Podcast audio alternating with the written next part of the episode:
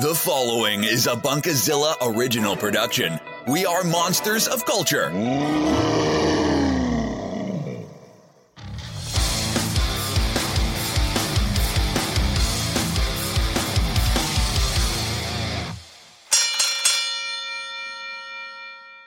To be or not to be WWE bound? That is the question posing many, many people today. Hello and welcome to BunkaMania, pro wrestling podcast discussion, where myself, the giraffe of me, Jeremy Graves, and my cohort in crime, who will be on screen for you video viewers in just a moment, the Dekker Dane, Mr. Iain Boulton, will be discussing a variety of topics on today's show.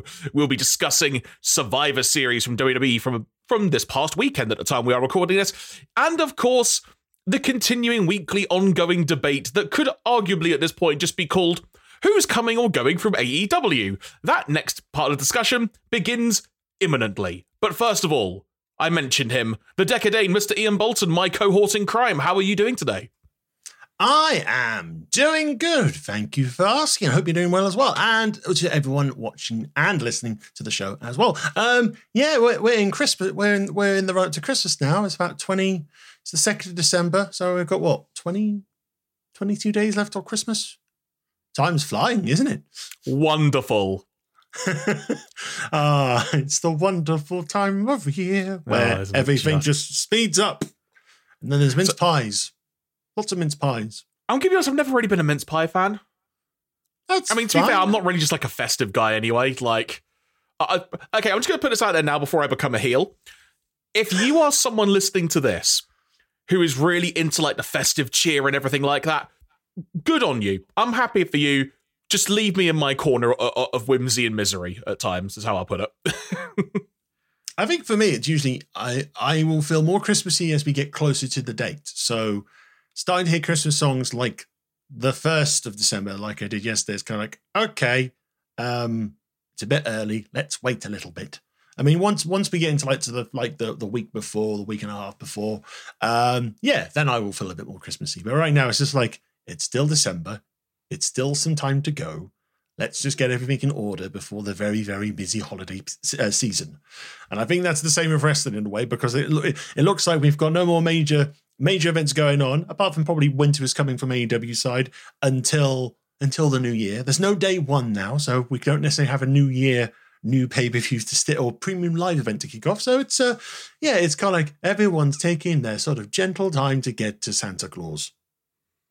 And speaking of taking sweet time, a little bit of, a, of some housekeeping programming notes, everyone. First of all, if I, and if you're a new listener, I'm Jeremy. Hello, thank you very much for checking out the show. Uh, if Hi, I Jeremy. re- if I sound like I'm not entirely with it today, slash my voice sounds horrid, it's because I've been suffering from a sinus infection for the past week, which escalated in many ways during the week. So I'm sort of just about, I I would say I'm over the hill on that but I'm still not perfect. So I've had the medicine and whatnot. I've had the prescription stuff. So if at any point it randomly sounds like I stop talking, it's probably because I'm coughing my guts up and I'm trying to make sure you folks don't have to hear that. Just a small programming note.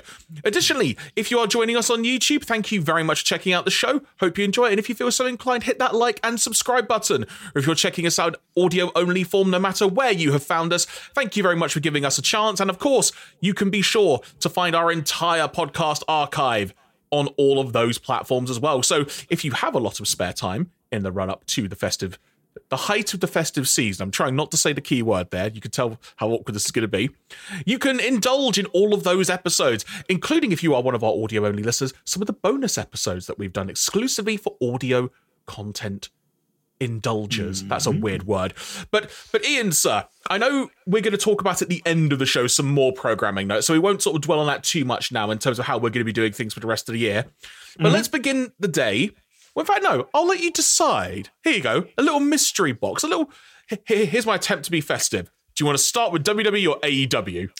Well, I, because we've because we've already started talking about it in the intro, we might as well just get over to AEW and and talk and talk about everything that's happened past full gear, pretty much to do with one William Regal. Yeah. So the big story of the week when it comes to AEW Dynamite and such from this past Wednesday, there were there were actually I've got to say it was a great episode of Dynamite overall. The 1st mm-hmm. hour was freaking great television. The main event, once again the trios match between the Bucks and the Death Triangle, was mental and great fun. There was about a half an hour, 40 minute period though in that second hour where something just went weird one of those things involved a segment, well, quite simply, involving MJF and William Regal. Now, to kind of set the scene a little bit, the show actually began with Jon Moxley coming out to kind of do a promo. I think he said something to the effect of there are three things for sure in life death, taxes, and Jon Moxley. That's a great t shirt waiting to happen. Someone do it. Yeah. And he was basically going, Who's going to take me on? There's no one left. And then Hangman Page came out some some words were exchanged by Jon Moxley, which effectively led to him going, "Are you sure you want to do this after our last match?" Wait a minute, can you even remember our last match? And then we had a bit of a beatdown happen and lead to a pull apart brawl. This escalated into another segment backstage where they still had a brawl, and we heard on commentary both men were ejected out of the arena because of that. That plays an important role here, as well as another segment where there was the Jericho Appreciation Society, minus Jericho, and mm-hmm. Claudio and Wheeler Yuta with Renee Young, uh, Renee Paquette, sorry, old habits die hard. Um, for some reason, being in Nashville, I don't know why they weren't in the arena. I can't remember exactly where they were. I think they were in Texas, but for some reason they were live in Nashville, quote unquote. And they did a live segment which clearly had been edited because stuff was happening, including Jake Hager's hat. That seemingly was just the talk of the town in that segment. but this meant now to set the scene properly, the only member of the Blackpool Combat Club in the arena left at this point was Bryan Danielson, who had had a really fun match against Dax Harwood to open up the show after that initial segment. Mm-hmm. Keeping all of that in mind, MJF comes out, your, your world champion. He's addressing the crowd, and something is just off. And William Regal's also out there. He kind of came out just before MJF did. They sort of came back from commercial. He was making his way. But something was just off in this segment. And MJF starts talking about an email that he received from Regal after their their their, their one-on-one promo thing that they had, that the really freaking good one. And Regal essentially said, I can help you get to the next level of being a villain, but you mustn't use the diamond ring. You must grab the brass ring. Read between the lines. Mm-hmm. That leads to the finish of All Out, which implies this has been happening for in brewing for the full past gear. few weeks. Sorry, full gear. give me okay. one of those. Give me one of those shows, folks. Thank you, Iain. um, and MJF is talking for a very long time. And it's getting to the point where I think for the first time ever in an MJF promo, I'm actually just going, can you get to the point and shut up so we can move on? Because this genuinely dragged, and the crowd were weird. It was really, really weird. You could almost tell that MJF was trying to get the crowd to react. It was like, all right, what other card in my deck of cards do I have here? Ah, I'll play this card. Let's see if that one works. And it just didn't.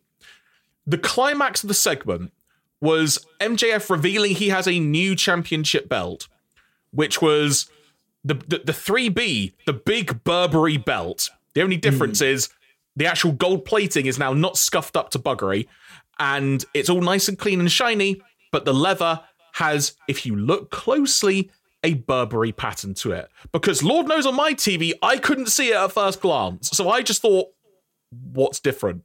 it's very faint. It's a very faint yeah. pattern, and it it's like I can imagine I I can see the idea behind it, but to me it's just like, okay, it's just some weird patterns to make it look like the scarf. I get it, but it's it's weird. It is. And the climax of this was MJF kind of doing his usual shtick, but then he starts to ask the crowd to give William Regal some appreciation, which everyone's gonna do because it's Regal, regardless of what's happened in storyline. Max walks behind him, and when that happened, it's like, what's about to happen here? Because this seems very deliberate in terms of movement. And then he's got the brass knuckles on his hand at this point, kind of acknowledging what had happened. and he clocks Regal right in the like the, the back of the head, kind of almost in between neck and shoulder, uh, head and shoulder area, if you will, right on the back of the neck. Mhm. And Regal just goes down in a heap. And then this leads to Max leaving, a bunch of people coming out, in- including, well, Max left through the crowd, I should emphasize. And he had also emphasized as well during his promo chances are, if you want to see me defend this belt, you're going to have to pay for it because I ain't going to be defending this often. Kind of almost in some way saying, you know, that Roman Reigns fella who you hardly ever see. That's kind of what it said to me. Excluding the Winter is Coming defense over in a couple of weeks' time, it should be noted. Mm. This led to Doctors coming out, Danielson coming out, of which he only had like one boot on because he- we've been told he'd been in the trainer's room. So it was very much designed to come across like this. This is bad. And ultimately, we come back from the adverts, and Regal is on a backboard. He's taken into an ambulance. Danielson goes in an ambulance with him, and he is taken out of the arena. There has been some speculation going around the past couple of weeks with many publications that something might be up when it comes when it comes to Regal status with AEW. Mm-hmm. There was talk of this before Survivor Series. There was a very, very, very pronounced tweet by Triple H where on the night of Survivor Series War Games, he effectively did something to the effect of it's just not the same without. And then it just has a picture of Regal kind of shouting into a microphone. Mm. So when you see that, you're like, that's Ha! that, to say that's on the nose is a is a little bit of an understatement. Mm. And this was escalated further post Dynamite by sort of publications like the Wrestling Observer and Dave Meltzer, sort of alluding to the fact of something's up, but wouldn't elaborate anymore. Which then the next day led, I think it was, to PW Insider claiming that Regal is WWE bound. And then I think Sean Ross Sapp of Fightful then tweeting, because I think he's currently suffering from COVID, which I've been there, buddy. Yeah. Like, flipping out. I don't envy you. But he ended up tweeting something to the effect of Regal's deal is up in December. So there's a lot of seemingly potential moving parts here, but to kind of now allow you to speak for a second, Iain, here, it kind of implies that Regal has been completely written out of storyline here, effectively killed Yeah. off, and he's coming back to. WWE. Yeah. Um, I think if the angle hadn't played out on television, that particular angle, the MJF attack, I I'd kind of be more on the if he's if he's going to WWE, he goes to WWE. If he's staying for AEW, he's staying with AEW, and and whatever happens, happens. But the news reports this, it it all it all kind of pinpoints towards, yeah, there's some truth to this. There's some possible truth to this. I mean, for all we know, it might not happen. This is the thing. It's like this is one of the things is no one necessarily come out to offer a definitive statement.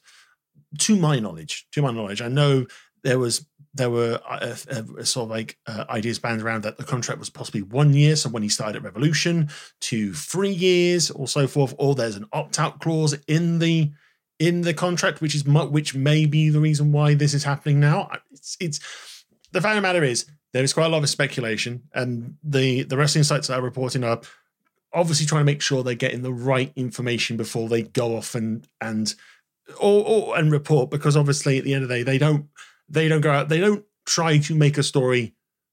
Well, let me rephrase this. They will only say a, a story. Well, they'll only share a story if there's they feel there's some legit, concrete stuff to it. That's what I'm Especially given the way that this year as a whole, which we may get onto in a future show before the end of the year, the way this Yeah. year has played out from legitimate, I'd call it leg- legitimate news items have played out this year. yeah. You need to be very credible right now when it comes to reporting things. there is a there is a very good there is a very good video from Wrestle Talk, Wrestle Talk's uh, Friday podcast. I think it's the Blackpool Content Club. So really, it's a nice little Friday show where they sort of talk about general topics, and they did a really good. I think it's a 90 minute episode talking about um, the news reports and kind of how the reporting, of, say Malakai Black's recent sort of AEW news stories had been going, and kind of and, and kind of understanding where is this sort of I think trying to think what where is um trying to get this right.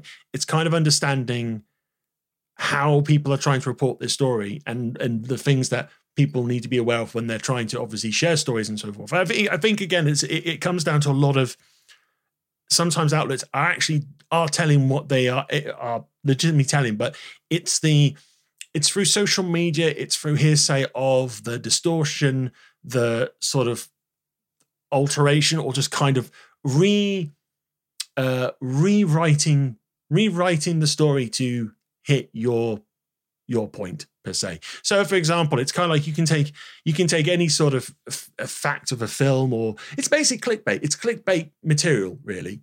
In, in, in that sense, you it's you in say, a way. "Oh, what's the word? Editorializing is that the word? Kind yeah, of adding your own spin to what you've been told. but then trying to make it sound like oh, it's legitimate fact. This is what it's going to be. Yeah. And that's why when we on the show, I feel when we do talk about these sort of news articles, we do we do obviously obviously we credit back to where we've seen and read this initial, but the end of the day, it's like we don't have we don't have the the knowledge. We don't have the knowledge full, and I mean we probably never will be in a position where we know all that knowledge. But it's yeah, it's it's been a year where, and this might be something for our, our, our end of 2022 so, shows, but it's been a year where simple stories have kind of kind of mutated into something that was never there to begin with per se And very much, many of those stories have just escalated yeah in various ways. Be them ultimately. Uh, again, look, I'm not going to spoil all, all the stuff we're going to talk about, but just think about some of the baseline things from this year. We'll just pick out three.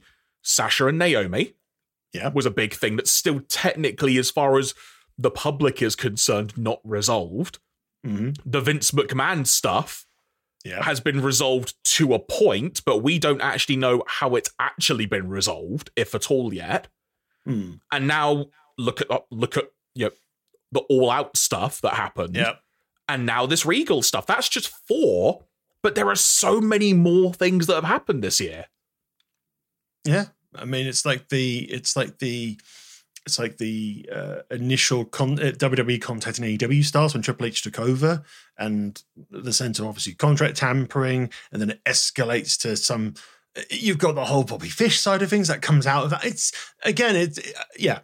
I'm trying not to go too far off the off what we're talking Hmm. about, but it's been a year where stories there have been big stories, uh, and and some stories have, have been resolved. Some stories have clearly kind of we've got a, a good picture and an understanding through the the newspaper or not newspaper, the wrestling sites uh, reports. I wish it was newspapers at this point. Yeah. the sun. No, not the sun. No, oh, God, please, no, no, no, not the sun. no, not the sun. Um, on the mail on Sunday. No, that's even worse. Um, well, I'll tell you what. Let me ask you this then as a question, then, Okay. sort of help get back on the topic, but I think this will help lead it further. Yeah. At this point, regardless of what his role may or may not be, do you think Regal, based on what we have heard, read, and seen, do you actually think he is going back now? And more to the point, do you think Tony Khan will allow it? I think yes on both accounts. Um, I, I, it's like it, it, it all seem it all seems very. It seem it seems all very kind of set in stone. Or basically, the path has been made for it to happen. Um, and I think considering, I think the thing with I think Tony Khan would probably be open to letting him go because a Regal is a legend. He earns a lot of respect in the industry. Uh, so the last thing you want to do for more of the the heavyweights in in the industry is to really kind of oh not say punish a legend but kind of hold hold on to a legend for the sake of oh I don't want him to go to WWE on the other s- because if he does go to WWE if anything it's going to be it's going to be probably similar to his role when he was with Triple H in NXT um and there may there may be a very slight on-screen role. He might, you never know, he might turn up as the as the manager of something on the main roster for for the first time rather than NXT. It's just, yeah, it's just, in terms of a talent benefit or of like it's not gonna it's not gonna change it's not gonna suddenly change viewership numbers. It's not like for say say if say a CM Punk was to somehow through hell or high water make a WWE team. It's, if it's like the elite going over to WWE, it's there's a different i think that will have a different impact if that's the case we kind of saw it when cody kind of moved back over to wwe there was a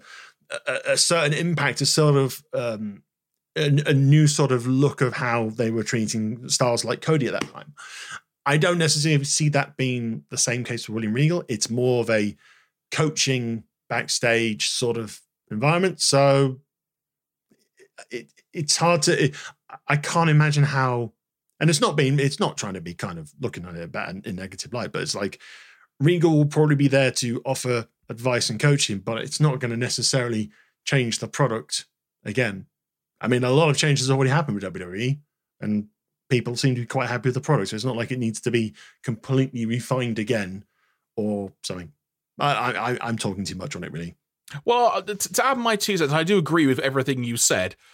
I think there is definitely cause for Regal to go back because clearly mm. at the time everything happened, things just weren't in a good place in WWE. A lot yeah. has changed, like you said, and with Triple H now running the ship and him and Regal clearly having a very good relationship, regardless of what happened ultimately. Mm. You can tell there is probably that thing of if he could go back to WWE, he would. But at the mm. same time, if he couldn't, I don't think he'd be upset about it.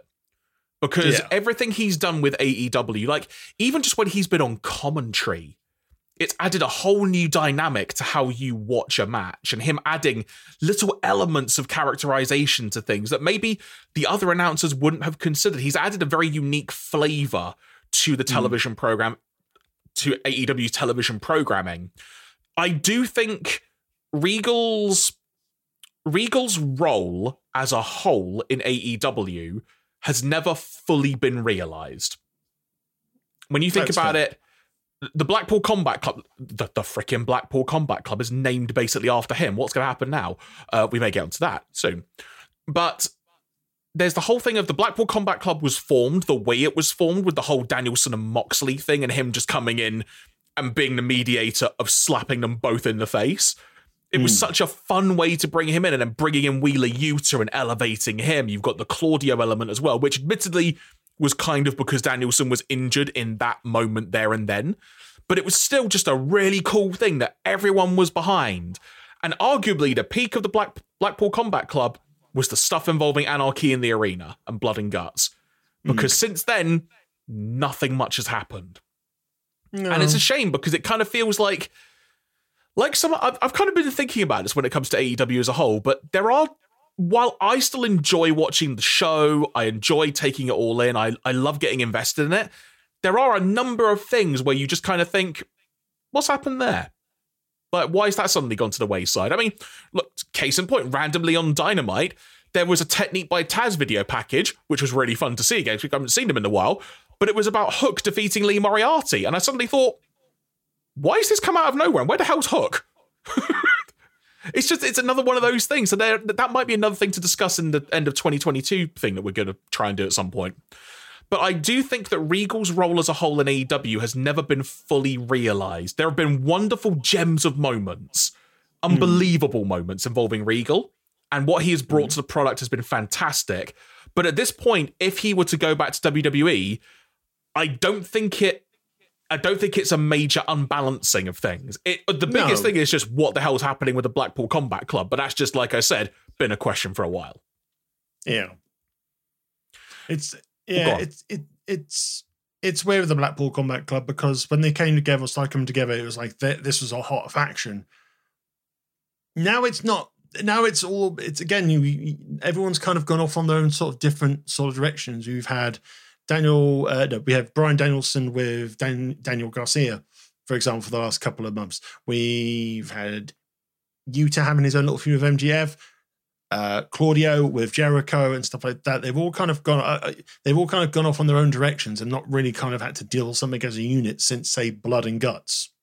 To be honest, and, and so, admittedly, to, to just quickly add a point before I let you continue, you can very easily argue, which I would agree with in many ways, that all the stuff post All Out did not help because that probably derailed mm. a lot of plans they had, which then meant a few of the Blackpool Combat Club members suddenly had to be in a title tournament. So yeah. th- th- that factored in, it still doesn't change the point. But please continue. Uh, no, no, I, have kind of got to the end of my point there. Really, it's just basically it's, it, it, was it was generally they were really Blackpool Combat Club, really solid, promising faction, and now it's just kind of like well they've all gone their own, they're all on their own little stories at the moment, doesn't really feel like they're tackling something together as a faction.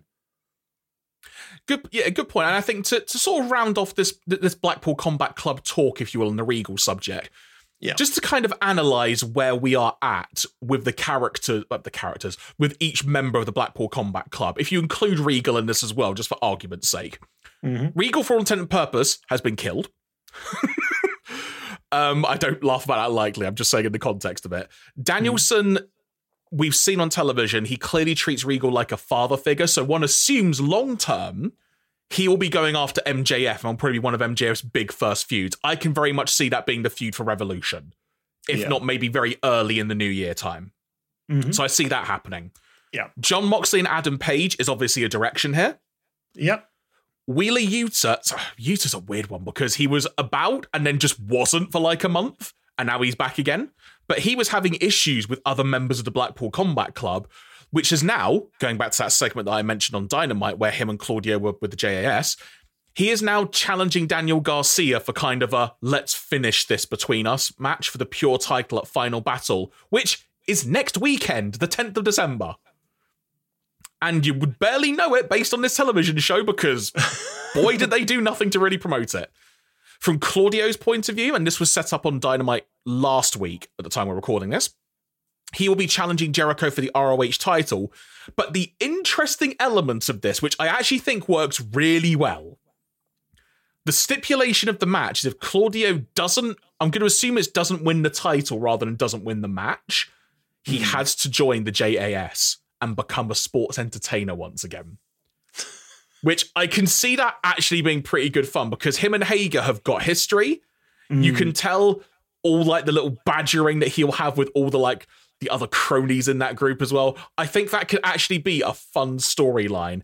You could mm. argue, is that not just the whole MJF Wardlow thing again?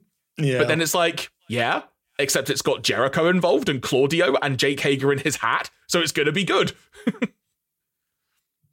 and that's where we're at currently with the Blackpool Combat Club on that front. Mhm. So I'll just pick one or two other quick elements from Dynamite, as it were, because I appreciate we're going to try and keep it somewhat streamlined. Other things that are going to be happening on AEW over the coming weeks. We've got the Dynamite Diamond Battle Royal returning, which is for the Diamond Ring that, MJ- that MJF just owns at this point. There is literally a graphic doing the rounds that AEW have put out where they've got like, you know, like how in like American sports they have like the hanging down banners to honor like past teams who have won a championship or past you know players from their history for like a basketball team. Mm-hmm. It just says 2019, 20, and 21. Each of them just say MJF on it in the background. it's really funny.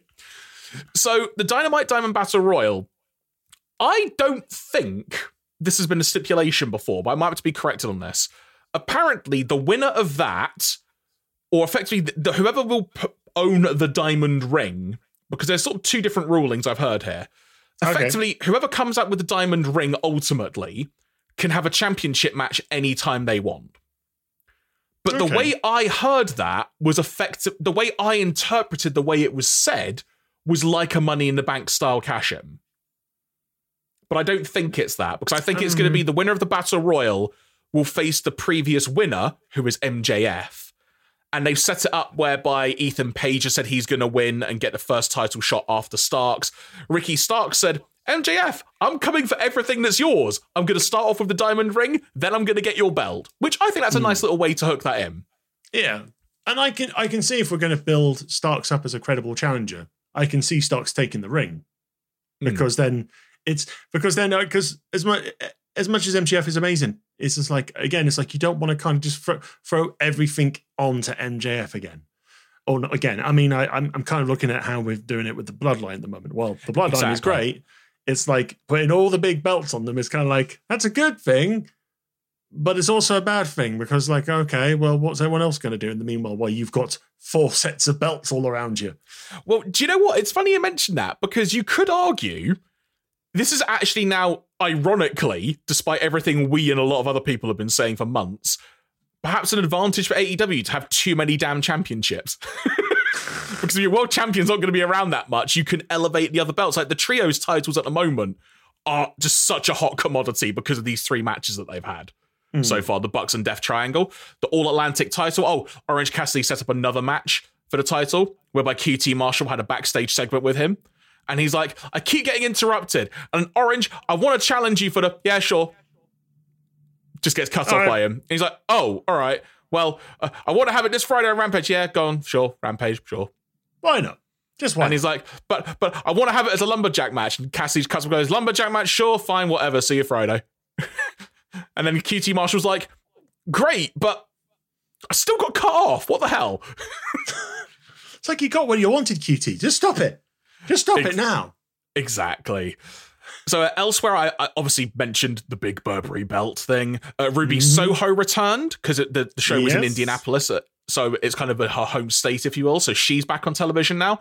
Mhm. And uh, Willow had a really impressive showing. It, it was quite an interesting dynamic when it came to Willow because we'd had the whole William Regal stuff happen, and it was kind of this very like they would they designed it so you would feel very down and sad about it. And then you've got Willow coming out being all bubbly and smiling. It's like, Willow, your job is to get everyone happy again. and she did a great job. It's like, don't be sad. William Regal's probably dead to AEW, but let's have a fun match. So they built that up. Up there was a weird segment involving Jade Cargill, though. Weird. yeah, the little the little bow wow thing. Yeah. Essentially, her and Bow Wow, who I'm not familiar with as a rapper, just in general, I'm a metalhead. Full disclosure, people.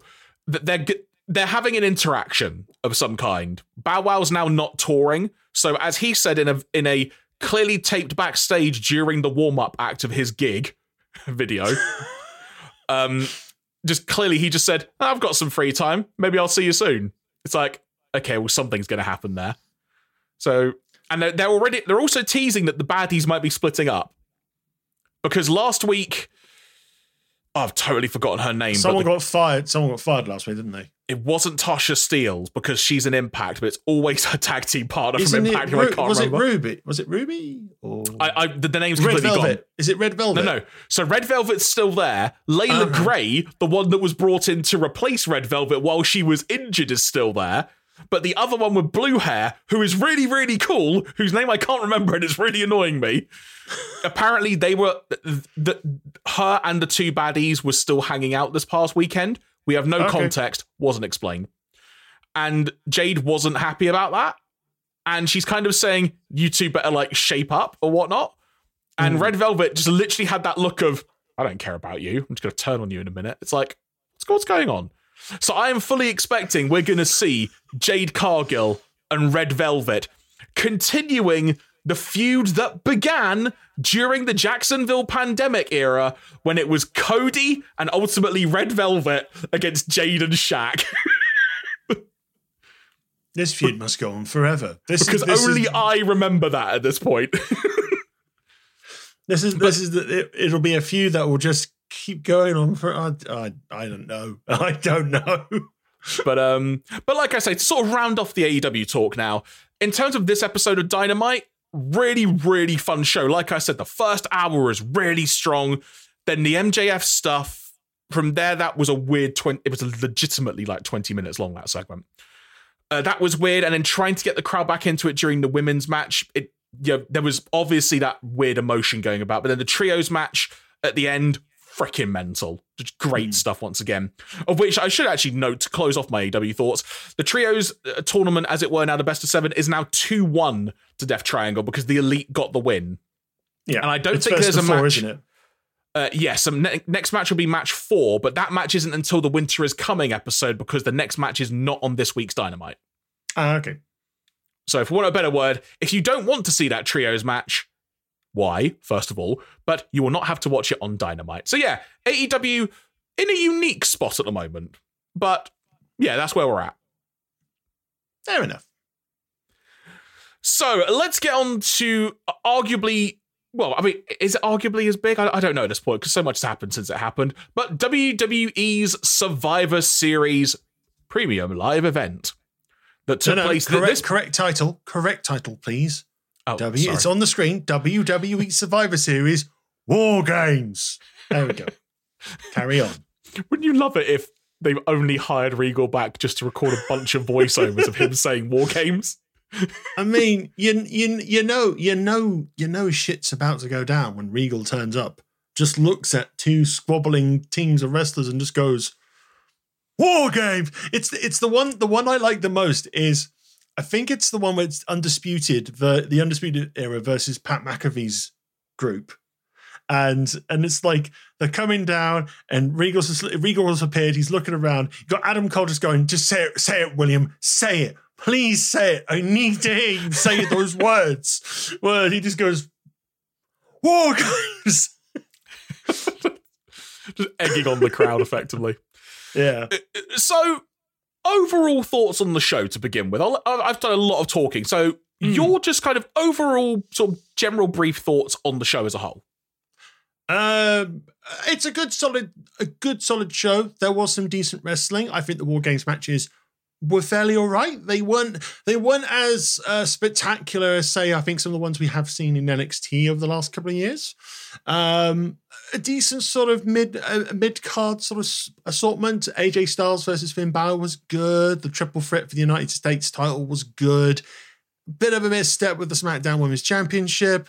Um, but I think if, if if any and all this show is going to be remembered for is is simply the the ongoing story of the bloodline and the next layer of it all, or the end of one chapter and potentially the beginning of the next.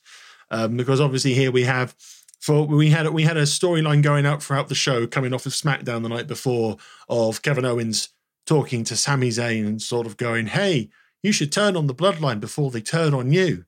And uh, didn't and Sami didn't tell Jey about it, despite that Jey had listened into that entire conversation. So he so Jey tells Roman about it. Roman has a sit down with Sami to look him in the eyes to see if he's gonna be if he's the character that he knows he's gonna be. And uh, yeah, during during the War Games match, you've got this sort of uneasy thing of something serious is going to happen. I think for most of the show until like the final match or during the match is like part of me sensing something bad's going to happen to Sami at the end of this, or even Jey at the, at this point in time. Um, but the the the big crux of the War Games match, the men's one, is Kevin Owens virtually has the match won. He's delivered pop up power bomb and uh, and uh, stunner to Roman Reigns. He's he's got him for free. One, two, and Sami literally stops the ref from counting the third one to Such say, a good moment. just to go, nope, you're not winning this.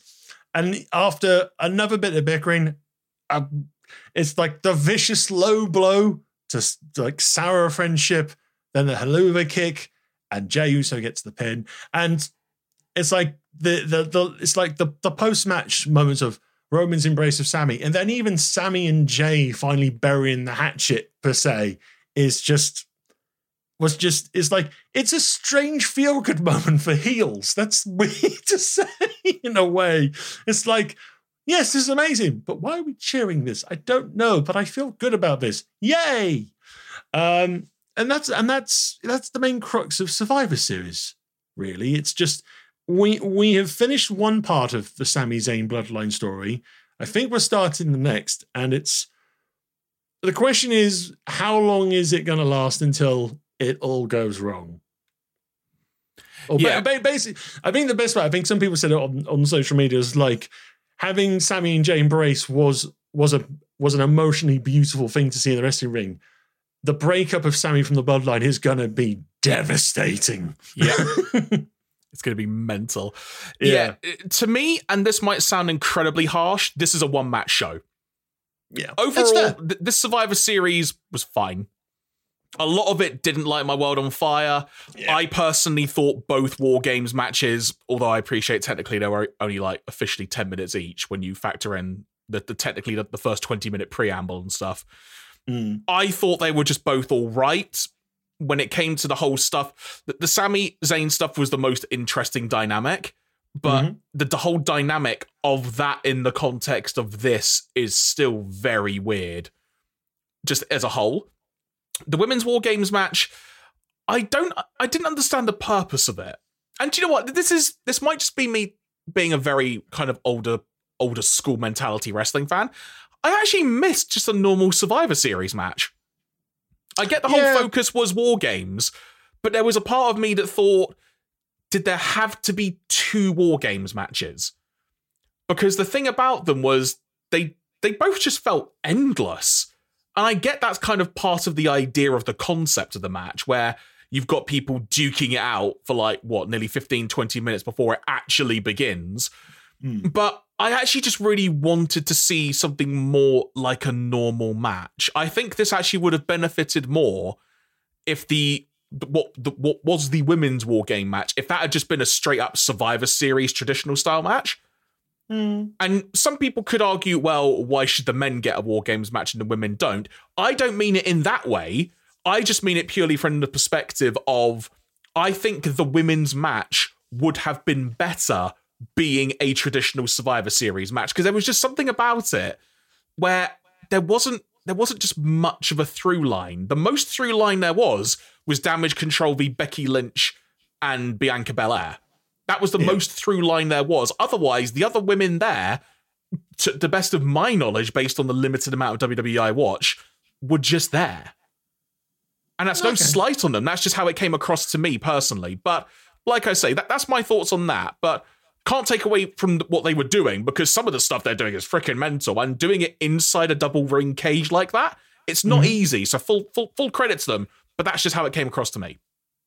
That's fair. Um, in terms of, I, I guess the reason why we have war games matches in this one and no Survivor Series, I think it's a bit of a fresh up because I think for the last, I don't know how many years it's been now. It's just like the the whole brand supremacy thing has just been really, really done to death, and I think the whole thing's that that the brand supremacy thing, you have the Survivor Series matches kind of tied into that, and and I think maybe for this one, just for this this one with Triple H taking over for the first time, maybe it's just like let's just clear the palette of Survivor Series for a little bit, see how try and get our get our bearings, and then carry on. Because I think we talked about this previously, but I, um, some of the gimmick shows per se moving forward are not going to happen. So we're not going to have another Hell in a Cell premium live event. Hell in a Cell is still going to exist as a match concept, but at least you're able to sort of use it as like a feud ender.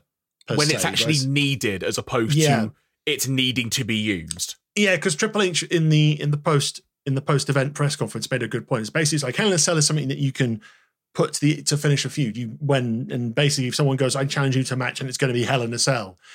For things like Elimination Chamber and Money in the Bank, you can't say, I challenge you to you and 500 people to face me in a chamber, or you and 600 people to fight me for a ladder, and stuff like that. So, those sort of concepts, they may continue to still have. Well, Elimination Chamber is definitely still continuing next year as a premium live event. Money in the Bank is still yet to be fully confirmed. Um, so you can understand why those match sort of types happen. And yeah, whereas whereas Hell in a Cell becomes its own simple thing, maybe War Games is a maybe War Games becomes that moving moving forward. Maybe War Games hmm. becomes when two factions just really can't stop fighting one another. Maybe War Games becomes that that feud ender. So okay, you hmm. two co- you two teams can't stop fighting. Let's have a War Games match and end this. That could work. But Agreed. I think maybe I think maybe the reason why we just have War Games and no Survivor Series style matches is simply because the reset last year's event was god awful. Um, even with their Survivor Series style matches in there as well.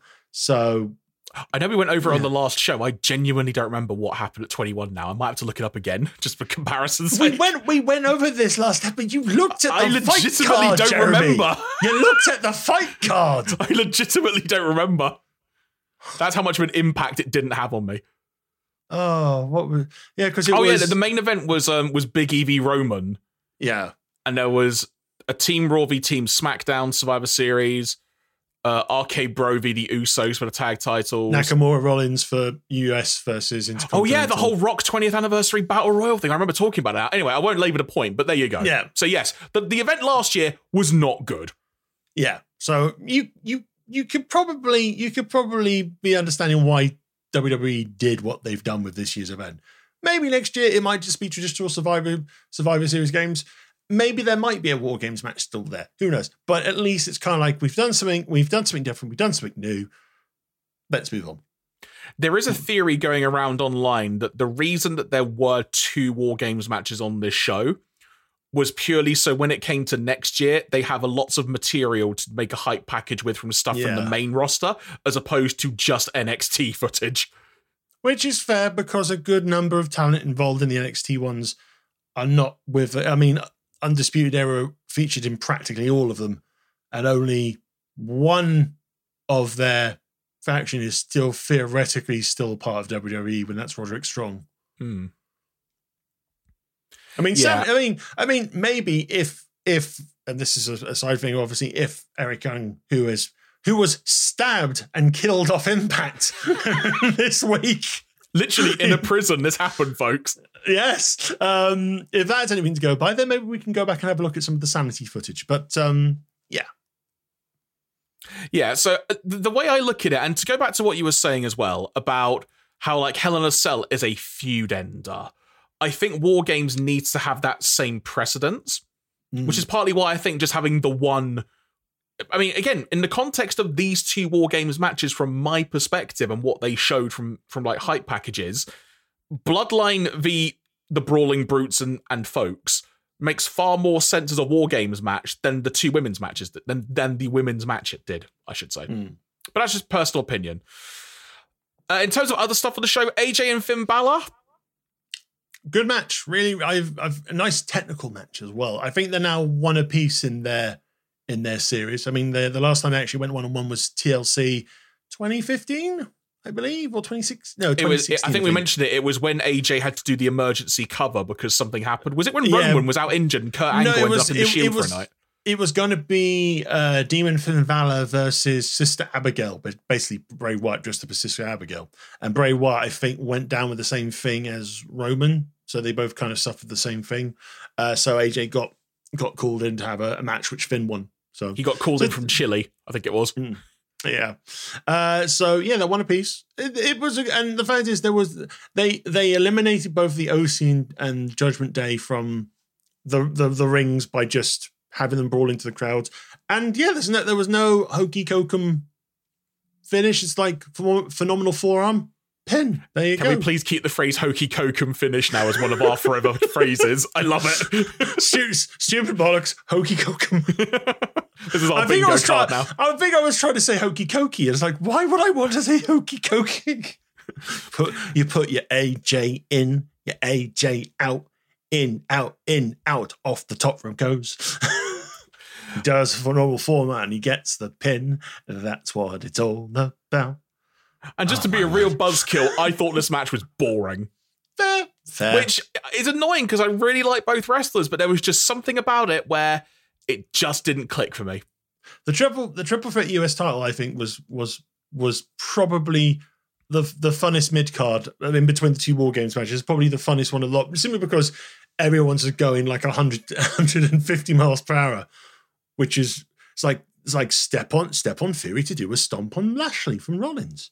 There was a lot of good dynamics in that match. It was just it was just good fun. Also, Rollins being a bit now Rollins officially being a babyface, it just Mm. works. That's just the only way to put it. It's like of, of everything, it, it just works. I did like the fact now he's got like some blonde hair again, some bleach blonde Yeah. hair. It's like, oh, you're doing that thing again, are you? Is that how we truly know you're a babyface again? He's gone back. He's gone back to traditional Seth Rollins bleached hair from Yeah. from the Shield days. But no, I I I I, I liked the finish of him getting speared mid mid Falcon Arrow. to, to, to, to just to let Austin Theory just fall on him and Austin Theory wins the belt. It's kind of similar to like how Joe just went, I'm going to win this belt. I've won the belt. I've won the TNT. Bye. it's like, because it's, it's, it's generally funny because I think the crowd were you look at the crowd reactions at the end of the US triple threat match. There's like people, people are people are are surprised and a kind of weird, happy. It's like, what's just going on? I think it was probably more that- thing of wait, What? Austin Theory? What? but the fact is, like, when I watched it, it's like I I just laughed because I found it really funny. It's like it's like I it's like I didn't mind if Rollins kept or lost the belt, and if, if Theory or Lashley did, because everyone I think it's a nice little feud thing going on at the moment. But it's just it was just the sort of oh no he's been speared, oh no Theory's won, really. All right, this is funny. it did make me think, okay, and this is just like the fantasy booking type thing now.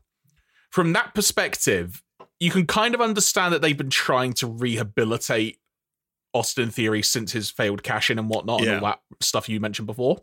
Yeah, in terms of the world title picture, whatever the heck it's called at this point, the unified title, it, does this mean that Rollins is going to challenge at the Rumble?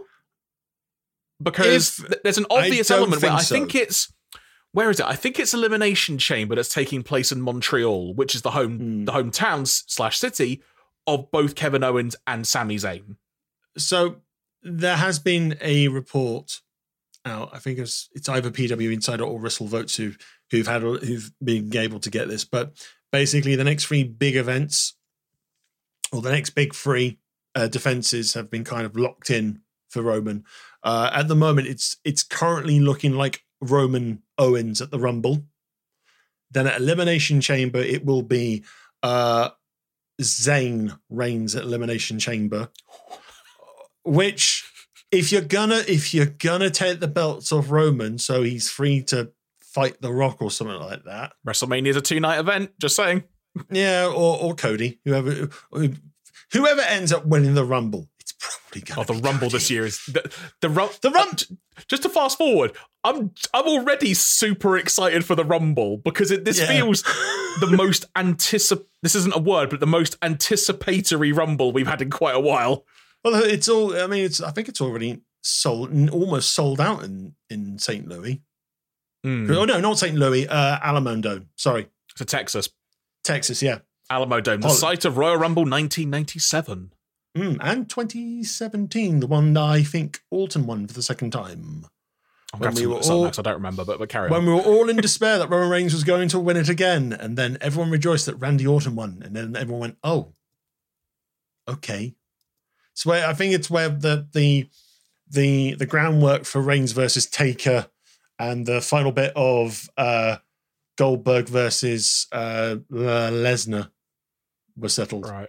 because that's Uh, where Cena Randy won the Orton won by eliminating Roman Reigns last. Uh, okay, fun anecdote. I'm just going to derail this again because I can. Can you, off the top of your head, recall any other matches from the 2017 Rumble event at the Alamo Dome? Uh, we had Kevin Owens versus Roman Reigns for the Universal Championship. Correct. um, which Owens won. I think Jericho was in a shark cage in that match, How do you remember this? But yes. uh, but ultimately won off an interference from Braun Strowman. Uh, Cena won his si- his record time 16th title from AJ Styles. Correct. Um, we had the men's rumble, which Randy Orton won. Women's rumble wasn't until 2018. Uh, I'm gonna guess the bar and possibly the New Day battled for a set of tag team titles. it wasn't the New Day. Okay, so it was the bar. It was a pre-show FTR? match. Uh, no, it was. Uh, this is this is a weird callback in of itself. It was Gallows and Anderson. Oh, okay. That Uh, makes sense. Also on the show, on the main show, Neville defeated Rich Swann for the cruiserweight title, Ah, memories. and uh, Charlotte Flair, defe- uh, Flair, excuse me, defeated Bayley for the Raw Women's title. Yeah. And Was there was also SmackDown on the pre-show. Sorry, Was there was there SmackDown women's? Because there must have been like Sasha versus someone. uh, Sasha uh, lost to Nia Jax on the pre-show Oh, okay. in, ju- in just a one-on-one match, and then there was a six-woman tag as well on the pre-show as well. Ah, okay, fair enough. But anyway, but I digress. But the Rumble, genuinely, I'm really excited for because very likely Cody's coming back. You've got the whole bloodline dynamic. Roman v v Kevin Owens makes sense, even though we have ironically seen it at the 2021 Royal Rumble. Yes, but I think the nice, the good thing about when it's Roman and Owens is the matches are different all the time. That's As long as we're not going to get a last man standing match where Roman is handcuffed to a trust that Paul Heyman can't undo What- the handcuffs for. Why? Why not put them Hell in a Cell? Why not? Let's just let's know have how a bit of fun. Do you know how big the Alamo Dome is and how high that cell will have to get hung? well, we'll get a big, get a bigger cage then, Jeremy. Get a, bit- bigger a cage. bigger cage. It's the extra large Hell in a Cell. It's the premium live event Hell in a Cell cage. Have you ever seen the the, Have you ever seen the, the triple cage from WCW? The infamous triple cage. Yeah, the tiny, the tiny, the the the big, the like big cage, middle cage, small cage. Yeah. There's that that sort of box. Did they use that for like Ready to Rumble? They used it in the Ready to Rumble. We should totally just do a watch log of Ready to Rumble at some point. That's a I'll, debate. for do, I'll just do a comment. I'll just do a commentary track or something. That'll be fun. Uh, but yeah, they used it in Ready to Rumble. It was used at Slamboree 2000 to help promote the film after it had come out. WCW. Why Uh, not? it was also used at Uncensored 95 or 96, but it was situated in the entranceway. All right, It looks dumb. Just look it up. It's really stupid. that's hokey coke. So, so the reason that we've gotten to talking about this, everyone, is not just because we're reminiscing of old of old good and bad times. It's because, quite frankly, I don't want to talk about Ronda Rousey and Shotzi because this match was pointless and useless. It, it was not good. It was not good. Um, that's all I'll say. It's basically the result. I was never surprised at. It's just, I don't know. It's just, it's just. I mean, sort of, Shotzi's a good wrestler as well. Again, it's like, it's very hard to partner up good wrestlers. I think with Ronda, uh, unless it's Charlotte Flair or because my my guess is as we get to we get to Mania, it's going to be Becky Ronda. That's that's my that's my gut instinct at the moment. That's where we're going. Um, and then it might be Belair v Rhea or Charlotte possibly for Raw SmackDown uh, for the Raw Championship. But yeah, it's I don't know. It's just like I don't recall. I, I think the only per I think the only wrestler on the WWE roster who's had decent matches with Ronda has been Charlotte Flair. I mean, uh, um, I mean, I know she's, I know she's definitely faced Sasha at a Rumble. Uh, I think in her first run. Don't necessarily recall that being memorable. Had Do you, a- what, you, you actually just sorry to cut you off, but you just mentioned her name there, Sasha. Part of the problem with the dynamic of this match was one, the crowd wanted to see Sasha; they weren't going to get her. Yeah. But the other one is, and this is nothing against Shotzi, it's Hmm. against WWE's ability to make her seem like a credible challenger. But no one believed Shotzi was going to win. Well, they And there are some there are there are some instances and moments we've seen it very recently at wrestling pay per views as a whole, where you can convince a crowd just from a couple of split moments that maybe they're about to see something special happen. Maybe. Mm. But the problem now is no one believes Shotzi was going to win that at all. well, And it doesn't was- help that, that in a sense that, you know, Becky's back in the sense of everyone's waiting for this long, this long, highly anticipated match between Becky and Ronda Rousey, which one would assume at this point is going to be one of the matches at WrestleMania. Mhm. So there, there's so many elements where you just don't see anything else happening. Yeah, I mean, I think the thing with Shotzi, they made her a number one contender two weeks before the pay per view or the premium live event. Mhm. And it's like that doesn't necessarily. I mean, you need at least a decent month build, maybe. But they, yeah, the the build has not been great for that match. So yeah, the audience is not really gonna buy it. And that's again, that's not the performance fault. That's not. I don't feel it's the performer's fault. It's basically they just I- they just I think the writing and maybe creative have just not thought about legit. I mean, a good a good feud until Becky would have been Ronda versus Shayna because I think there was there's something there. The rest of the matches may be good, they might not be so great, but at least the characters and the pre and the friendship that they've had over the years in and out the ring kind of sells itself really as a storyline. I fully Or- expect we'll see that match soon at some point. Yeah, at some at some point. Prob it might it might still be the precursor to um, WrestleMania. Who knows? Um, but yeah, I I don't say that there are because I mean you got Raquel Rodriguez. I mean Who's out injured either in storyline or actually? storyline. I think storyline mode. I Okay. think she's actually injured. Um, Tally's had several times with Ronda now. That's that's far enough. Liv is currently under re or going into crazy crazy mode possibly, or basically she's been extreme, quite a lot extreme. Um, I mean, Is she going to become like a random demon at WrestleMania, like Alexa did for one time? I don't know. I don't know.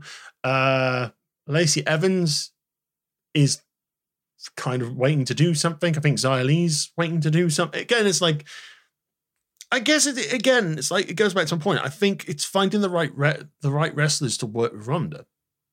And I think in some degrees, again, it's not not it's not a knock against the current roster, but it's like it's probably that someone doesn't have a, the right matching style to go with Ronda at the moment, if that makes sense. I think what, what would have actually benefited, and again, this is nothing against Shotzi because you mentioned this, it's kind of a writing element. It is because it doesn't take much to build up someone. Just have them get some relatively notable wins in the build up to a number one contenders match. They Yeah. become number one contender, and you're like, oh, they've you know they've been on a good roll recently. You know, there's there's a chance here. There, there's a logical through line here, regardless Hmm. of if you're someone like me who really only watches the watches the PLEs at this point, the premium live events. Hmm. But I think one of the things you could do with Ronda is just have her matches be damn short because she's that damn tough Yeah. kind of make it not in a in a sense like a squash match, but make it where like Ronda is a legit MMA fighter. Make it so that she effectively does some MMA stuff and just just I was going to say crumples people, but that doesn't make any sense. But you know what I mean. But Yeah. it has effectively that impact to where it's like, man, can anyone last in the ring with her for more than like you know a couple of minutes? Hmm. There's a way to do this to make Ronda matches kind of make you think going in, this is gonna be short. Like, what's gonna happen? That's how I would do it personally, but what, what do I know? Hmm. Then this brings us on to, if I'm correct, the main event, which was the men's Survivor Series Survivor Series match. The men's War Games match at Survivor At Series Survivor War Series. Games. oh my word. It was the Bloodline versus the team of the Brawling Brutes, Sheamus, Holland, and Butch, Drew McIntyre, and Kevin Owens. You covered the crux of this match earlier when it came to the big key selling points and the big moments. Like I said, a lot of this just dragged for me, but what I did like, and this added a unique element, especially given the backstage segments earlier involving Roman and, and uh, Sami, which were freaking tremendous television. It was so good. Mm. I loved it when I think it was the second person was going to come in from the bloodline. Yeah. And I think it was Jimmy Uso was proper revved up and ready to go. And then Roman just as he's sitting in his chair in the cage. How did he get the chair? Just saying. Um, but then he just stops him and just points at Sami and just says, Go, go help Jey. Prove yourself, in essence. Mm. And then we get to see this dynamic where Jey does not trust him for anything. And he gets a little bit of miscommunication. Yeah, Super- and you get this you get the great interactions and then just throughout the match Sami keeps doing little things. Like i think Jey was going to get his head crushed in between the cage and a kick on a super kick or something. And Mm. he just pulled him out the way did Sami. And it's that little thing of oh it's so this is so good. It's so simple. And then ultimately building to that ending. And then when there was that embrace at the end it was like someone had just won the world title for the first time. It was it was that level of reaction. And it was fantastic television. You still got this thing of like you said, when this thing crumbles, it's going to be heartbreaking, Mm. but it's going to be magnificent television. the question the same- is, Go on. the question is, how heartbreaking is it going to be? Is it going to be festival of friendship levels of heartbreaking? Because that that takes some topping. It really does. I think this will top it only because it, th- you could always see the dynamic between Jericho and Owens. Mm. Like it just it worked from the outset. But the idea of the bloodline and Sami Zayn seemed so ludicrous. Why would it work? And because everyone's bought into it now and they're Hmm. so invested in it, there's going to be that thing of everyone's waiting for it to happen. No one wants it to happen, but everyone does want it to happen. And it's just going to be when are they just going to hit that switch? And one assumes it'll probably be between Rumble and Elimination Chamber at What some point. What if? And this is an, this is another wild theory. What if Sami wins the Rumble? That's what I was going to say, Just- literally. Just saying. And instead, he decides to cash it in in his hometown rather than Mm. WrestleMania, which Yeah. you can actually understand that from a point Or- of view of Or we are going to do. We're going to take a page out of No Way Out, 2004. oh god, You've got- wait. what year was that? That was WrestleMania 21 year. No, that So was, that was- that was WrestleMania 20, wasn't it? No, WrestleMania 21 was. Oh, sorry, yeah, that was March 2005. WrestleMania 21. Sorry, yeah. So Correct. So bas- basically, you have Sami versus Roman at Elimination Chamber. Roman looks incredibly likely to retain. And then just at the last moment, you've got can you smell what The Rock is cooking? Rock runs in, Rock bottoms him, throws Sami on it. One, two, three. We've done like a Goldberg spearing Lesnar, so Guerrero wins. It, I mean, it's like it's a, it again. You kind of, but then again, you kind of again this like that would be fun. But I think again, whoever does eventually pin Roman for those belts, they need to do it kind of by themselves or do the final finish themselves per se. To me, when it comes to however or whoever Roman is ultimately dethroned by, it has to be definitive. Mm. Anything less than a definitive win, I think has done does an entire disservice to this entire build up and story. I think it, this is at this is at a level where someone cheats to dethrone Roman, even though Roman's cheated multiple times. I think it would just be that thing of oh, all that Mm. build up, and ultimately he cheated. It just kind Mm. of has that little bit of a nah, taste in your mouth. To me, Mm. anyway. yeah. So It's, post- it's, there's, Oh, yeah, there's so, sorry, there's just so many ways you can do that match, but it's like part of me, part of me still feels Sami's the logical person to take the belts off Roman. at this point, given that Cody has been out, even though that Cody thing is already established, and one would assume he's end up he's going to end up facing Rollins in his first match back, which at that point will make him four and zero against Rollins. But now that Rollins is a babyface, how does that work? Who knows? Um, at this point, Sami Zayn seems the most logical choice to dethrone Roman. Which, if Hmm. you'd have asked anybody that a year ago, under a year ago, think about this. At WrestleMania this year, Sami Zayn was in the Jackass match. Yeah. And you think about the rise since then, it's freaking brilliant. Mm. It, it just goes to show what can happen. But so post Survivor Series, I'll let you kind of lead the charge on this. Any big notes to be aware of when it comes to what, what occurred Uh, post Survivor Series? At the moment, well, post um, well, post Survivor Series, Kevin Owens has has definitely said to Sami, "I no longer want to be your friend. I don't want to be traveling with you. I don't want to eat with you. I don't want to see you." In that sort of No. things. And, and there's a there's a and there's a there's a visit there's a visible image of Sami's heart just breaking as KO says all that. But KO goes, "Hey, I, I hey, I understand why you would do it because he's done it many a times. I mean, it's like when Sami Zayn won the NXT Championship. KO completely destroyed him straight after straight after the celebrations. It's So just like it makes friends? Question it's like mark? friends. It's like it's like yeah. It's like yeah. I, I it's like I've I've I've done it before. I know, but I still don't want to be friends anymore. And it's like, "Hmm."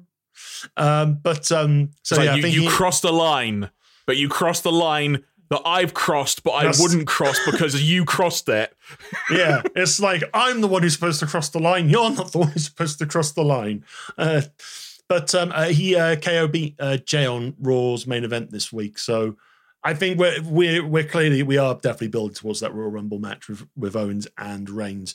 Uh, in terms of other things going on, um, Any women's title developments at all? not necessarily. Well, Becky's going into a feud with Bayley. They fought That should be good fun. Yeah. Uh, no sort of definitive challenges for Bianca's title at the moment, but I'm I would sense it would be Rhea at some point. They've uh, they've almost, I think they almost gave Rhea a win over Mia Yim, but I think Judgment uh, did Judgment Day beat OC? I think they had a big like for like complete group on group fight on Raw, and I think Judgment Day won that one. So again, I think they're trying to definitively say that's it for the feud now. So moving that on, Dexter Lumis is now a WWE contracted superstar. He beat The Miz after so many months. I'm so glad. to- I'm so glad I didn't have to see that at Survivor Series. I just don't want to see Uh, the Miz. so there's that. Uh, Austin Theory is continuing his feud with Seth Rollins. Seth Rollins is going in by calling him Kid a lot, which he doesn't like.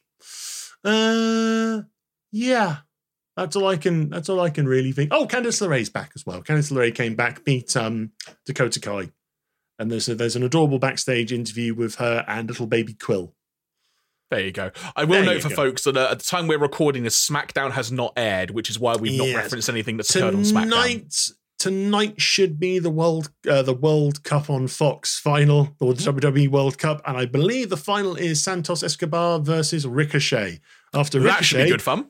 shockingly beat Braun Strowman the following the previous week. So what I'm hearing, Iain, is that Braun Strowman couldn't control his narrative. Oh no, not again. Um, but I, I think in some way they are still trying to build towards Strowman versus Gunther, which I think will be a decent match. I think it might be quite good fun, to be perfectly honest. Um, but I think first, I would probably see. Like as much as Ricochet would be the be make sense as a babyface winner to win the tournament.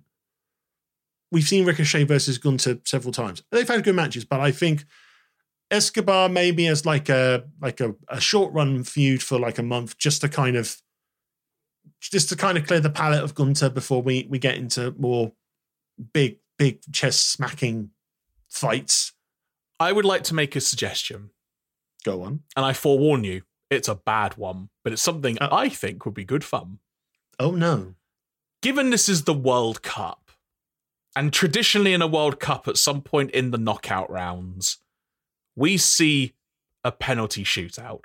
Oh good lord, no. Now, I'm not suggesting we see a penalty shootout because Lord knows that'd be horrid. I think we should have a penalty shootout in the form of a chopping contest. Given some of the chops that we've seen in the past couple of weeks and with Gunther, I think that is a fair thing to request. And That it'll be whoever quite winces fun. the most or least gets the point. it's like first person to fall off gets the pinfall. Make it like gladiators, have them stand on a platform or something, and if they lose balance, or do it on like a Oh. gymnastics balance beam. There you go. That's a dumb idea. Oh dear lord, no. No. No. Back, back back to the idea box for that, Jeremy. That's Yeah. stupid bollocks. I'm That's glad I- stupid. I'm glad I gave myself the get out of jail free by saying I'm still ill at the moment. Thank God for that. Okay, fair Um, enough. Um, also, I think we'll have the next chapter of the LA Knight Bray Wyatt goings on at the moment. Because Bray's going, I didn't hurt LA Knight, and then Uncle Howdy on the screen's going, but you did. Oh yeah, It's there was zero Bray Wyatt on Survivor Series. Now you mention it. Yeah, yeah, I yeah, I, I stupidly thought they would they would do something of some degree, even if it's just a, a quick two minute promo or something. Like that, but no, Even just a Um, backstage segment, like just yeah, not, not, they- not, not to steal the catchphrase, but acknowledge it. Yeah, they must be. They've got to start building towards an actual wrestling match with Bray.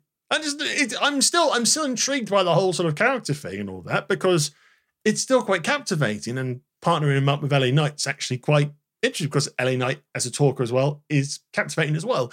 It's just, where is this going? is where I'm. I'm What's the wondering. next premium live event? Royal Rumble? Are you sure? Yes, I, based on the WWE layout here, it looks like it might be TLC. Uh, there was no adverts of TLC at Survivor Series, and usually no, now you mention it. they usually advertise the next uh, the next show at the at the current show. I'm just looking on the, the show's page. There may, there may be I've I- I've read the odd bit of piece and there may be an, uh, like a small international show coming up, which might count as a premium live event. I don't know. I mean, at this point. Uh, yeah, I mean, in fairness, like according to the Wikipedia page for Survivor Series, there's no next pay per view, as it were. Well, the next Yeah, no. event technically is NXT Deadline, but yeah, yeah, NXT But- Deadline, then Royal Rumble. Okay, sure. I guess TLC just happens to still be listed there. Then, all right. yeah. They might they might do they might do something special for Christmas. They might do like a like a Christmas Christmas Day SmackDown where Roman defends maybe against Sheamus and finish that little feud off once and for all. Possibly, I'm not sure, but yeah, no. I kind of like the fact that we've got two months now to the Rumble, so we've got time for things to breathe, and we're not rushing headlong into like the next, the next, uh, the next match or the next pay, uh, premium live event immediately. Yeah, gone are the days where there was a premium live event two weeks after one. Or, or in in twenty in uh, 2020, one week after SummerSlam. There flipping was as well, wasn't there? It was like SummerSlam now payback. What? So you're like, well, partly that's correct, but sure. All right, So uh, I'm just on WWE's event page, and I I love occasionally just looking at the historical pay per views. I'm thinking, what pay per view concept could one Triple H bring back now that we're in his era? And I would like to see the return of New Year's Revolution. I always thought that was a great name for a show, but they're not doing day one now, so you know maybe that's one way of doing it.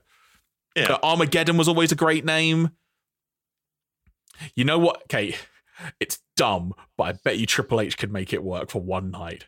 I One think night for one.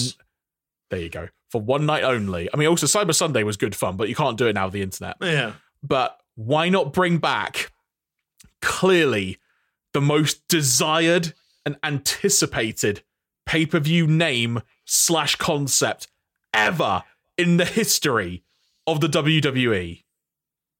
Fatal Four Way. Okay. And for that, I'm going to go full screen. Jeremy's gone now, boys and girls. He doesn't have to say the crazy ideas anymore. Oh, he can come back. He did. Well, you I know what I'm going to do now? I'm going to look up WWE Fatal Four Way. Oh, it only had only had one event, Jeremy. Exactly. And I'm Uh, we're, we're, we're, we're gonna start to gradually wrap up th- this week's show yeah. by you trying to remember what happened at WWE's Fatal Four Way. I did not even watch that pay per view, I wasn't in wrestling again at that point. But I'm gonna say in one of the fatal four ways, it was probably John Cena, Big Show, Edge, and someone else. I don't know. You Let's got say Rey two of the. Mysterio. You, I'll tell you what. You got two of the four people correct in the Fatal Four Way. Oh, So actually, you big- know what? Technically, okay. I'll give you a clue. There were there were three Fatal Four Way matches on this show. oh, the two of them were men's. One was women's. Is Jericho in one of them? No, Jeff Hardy. he was on the show, but Jeff Hardy. no, CM Punk. he was in. He was in the other one. Yes. Daniel Bryan. We're not just gonna have you naming people. Uh, Cody Rhodes. no, okay, well, okay. I'll tell you what. Randy Orton. Batista. Okay, I'll tell you this way. Undertaker. the WWE Championship Fatal Four Way match. Okay, we'll do it this way. The person who won the match defeated John Cena, Edge, and Randy Orton to become champion. Big Show. Incorrect. You have two more guesses. Oh wait, Edge. When was when was Fatal Four Way? Fatal Four Way was June the 10th, 2010. My God, 2010. so Um, definitely, so definitely not Edge because he had retired by then. I think. no, he was in that show. He's, he was in that match. So the winner defeated John Cena, Edge, and Randy Orton. Oh, okay. CM Punk. He was in the other Fatal Four Way Oh, match. Rey Mysterio. he won the other fatal four way match. it was Sheamus. Oh, oh, all right. so, just to give you a quick rundown of a couple of the matches. So, Rey Mysterio beat Jack Swagger, aka Jake Hager, Big Mm. Show, and CM Punk to win the world title. Okay. Apparently, The Miz defeated R Truth to retain the United States title. Okay. Six person tag, The Hart Dynasty, which was David Hart Smith, DH Smith, Harry Smith, whatever you know him by, Natalya, and Tyson Kidd, aka TJ Wilson, Mm-hmm. defeating the Usos and Tamina. All right. And then the main event was Sheamus defeating John Cena, Edge, and Randy Orton for the WWE title. And in case you're curious, Jericho wrestled Evan Bourne, aka Matt Sydal. Intercontinental. No, just just a singles match. Oh, fair enough. No, the, goes IC, on. the IC here's a here's a callback for you. The IC title match on that show was Kofi retaining against Drew McIntyre. Oh no, that's clean face Drew McIntyre. the chosen one, Drew McIntyre. Oh no. so there we go. So I think before we wrap up, a couple of bits of wrestling from around the world. Didn't give you any heads up for that whatsoever, Iain, but there you go. But I've changed the title. There we go. There you go. So, interesting note. Well, I say interesting note, but here is a note from the Wrestling Observer newsletter regarding one Mr. CM Punk, quoting F4WOnline.com. Dave Meltzer addressed on the latest on Punk's AEW status in the Wrestling Observer newsletter, noting the former world champion is still under contract and is being paid by the promotion. Quote, Punk as of the weekend was still under contract to AEW and being paid, and those close to him say the holdup on his being released is all on the AEW side, as he is ready and willing to move on to his next project. And also, Alright. it sounds like Punk is still going to be an AEW Fight Forever game. And also notes that those close to the situation say when it comes to the Elite referencing Punk stuff from All Out in the trios match last week, uh, there is no chance, seemingly, of him coming back. And that Fair wasn't a tease for that him potentially coming back. No, yeah, because I saw last week people were doing the sort of oh, it's a, it's to work now. He's definitely coming back, and it's like if CM Punk came back, I just, I'm just, I'm just done with this. I really am done with the all out stuff. Just let's concentrate on the new stuff, please, please. Yeah. I hear you on that. But uh but as for the AEW video game thing, that was partly why I wanted to bring it up, because I know we want to eventually talk about and play it and such. Yeah. But um it doesn't surprise me he'll still be in the game, partly because he was on the cover, but also because Cody's still in the game. So Yeah. at this point, you know, if they've done all the work for it, just just leave him in there. You know, like And- what's it gonna hurt? WWE have kind of done it for 2K22. I mean, probably now about a third of those wrestlers aren't in the company anymore. Or ironically now are back in the company. Yeah, But- they left, but they came back since the game came out. I mean, look, hey, Mia Yim's come back, but Reckoning technically hasn't. No, despite I mean- being the same person. But I mean, I mean, T Bar has evolved into Dijak again with his hard justice on NXT, big shades and a big leather trench coat, like he's some from the Matrix. I, I actually do want to play GM mode. I haven't played that in a while, but uh, that's they, they've not I- done yeah. They've not done any more updates to it, though, have they? Not to my knowledge. Not to my knowledge. Um, I don't know if it's because they are now starting to work on 2K23, maybe. I mean, sometimes it's. I always think it's like have a base game. It's like what I think they should do for things like FIFA. Have a base game and build on that. So like make make the base game like free to play and then build on the extra cool stuff for money. But anyway, that's that's video game channel. The last patch update per the 2K22 blog was July, apparently. Flipping egg, was it? I swear there's been one since then. Uh, I think it featured heavily in sales as well, just back Black Friday. So Yeah. Uh, Anyway. Sorry, sorry. Just this. We're going to read this one patch note from from the most recent patch. Addressed reported concerns regarding warping issues when a reversal is triggered. I have no Okay. context for what that means, but that's a funny line to end on. Good Fair sir, before we wrap up for today, any other notes before we make a quick note regarding upcoming programming?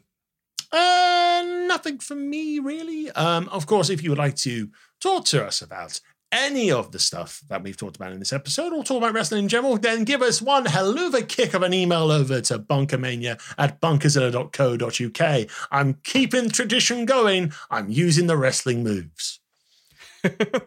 and as mentioned, folks, if you found us through your audio platform of choice or you found us on YouTube, thank you very much for checking us out. We hope you enjoyed the show.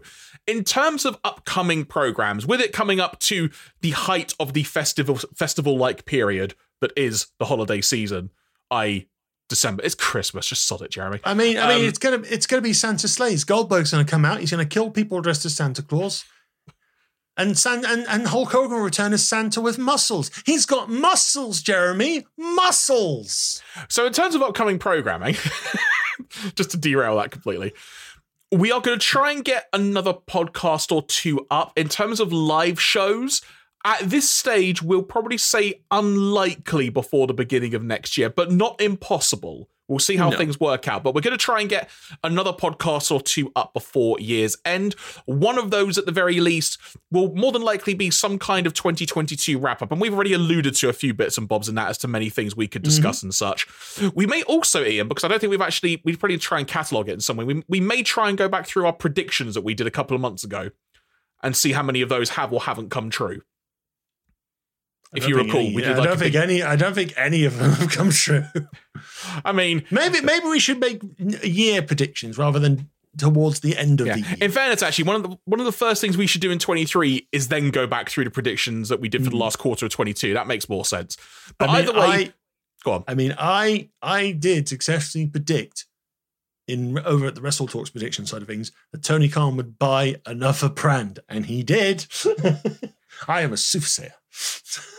So we'll go through our, our Q4 predictions and see how they were at some point. Like like I mentioned, 2022 year in review of some kind, in some way, shape, or form, will be upcoming. And who knows, we may just talk about a retro event again or just some other subject here and there. We'll just see where which ways that the that the winter winds blow, as it were. Whoosh. But on that note, thank you very much for watching and or listening. From myself, the giraffe, and me, Jeremy Graves, from him, the Dekker Dane Mr. Iain Boulton, you've been listening to the BunkaMania Pro Wrestling Podcast. Until next time, take care and speak to you soon. Festive tidings, everyone!